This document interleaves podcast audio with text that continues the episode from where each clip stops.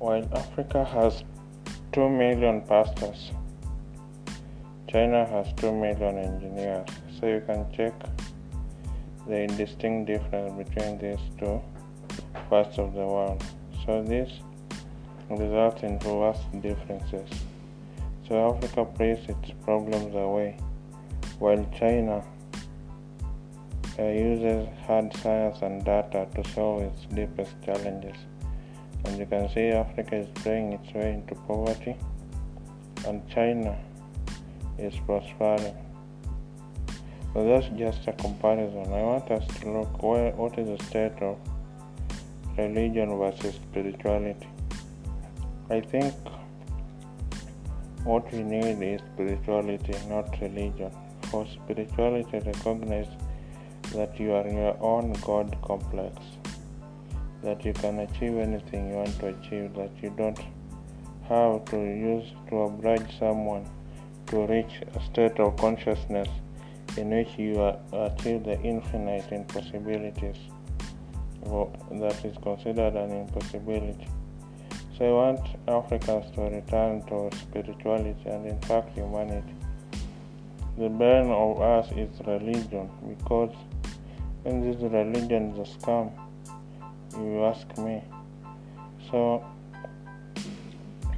and my question is simply why is it that pastors that preach the true gospel of redemption of the soul, sanctity, and righteousness of the individual, prayer, fasting, why do they have 30 followers? And yet, pastors that preach instant cars, instant riches, instant houses, instant spouse, instant job promotion, instant wealth. Why is it that pastors that preach such kind of a gospel have millions of followers?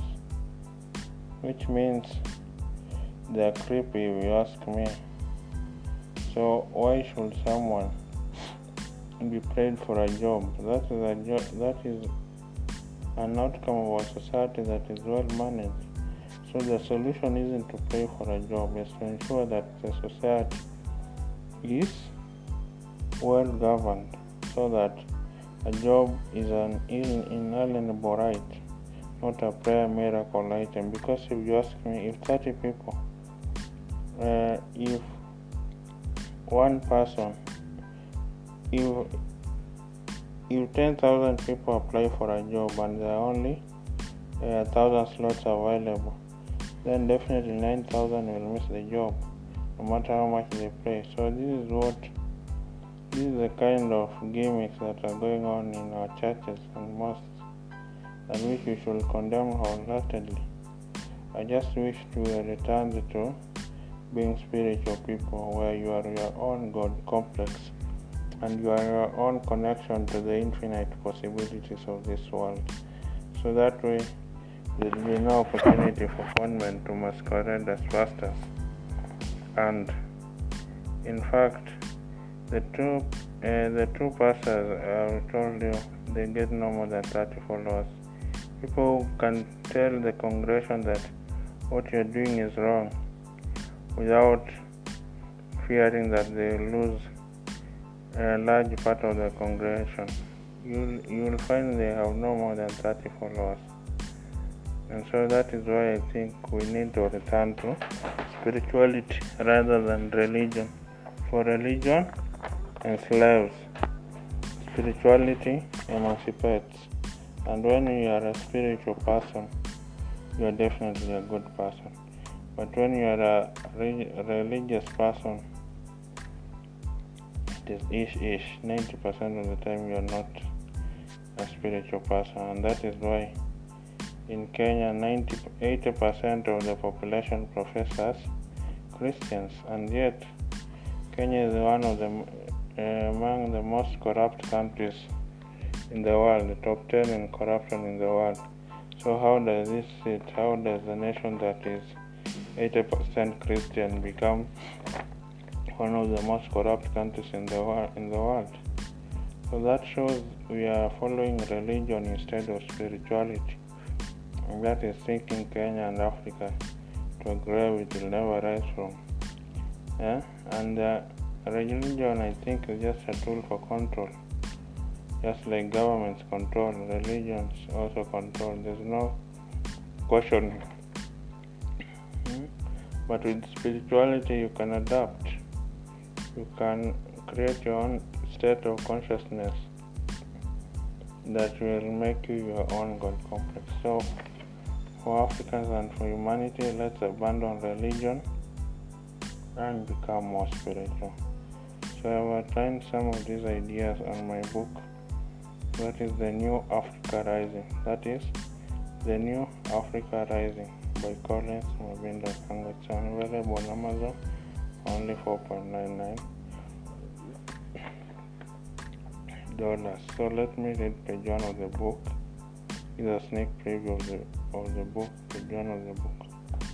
How is a uh, how is a continent that has so much potential, abundant natural resources, and unlimited human capital sit at the tail end in almost all important global statistical measurements.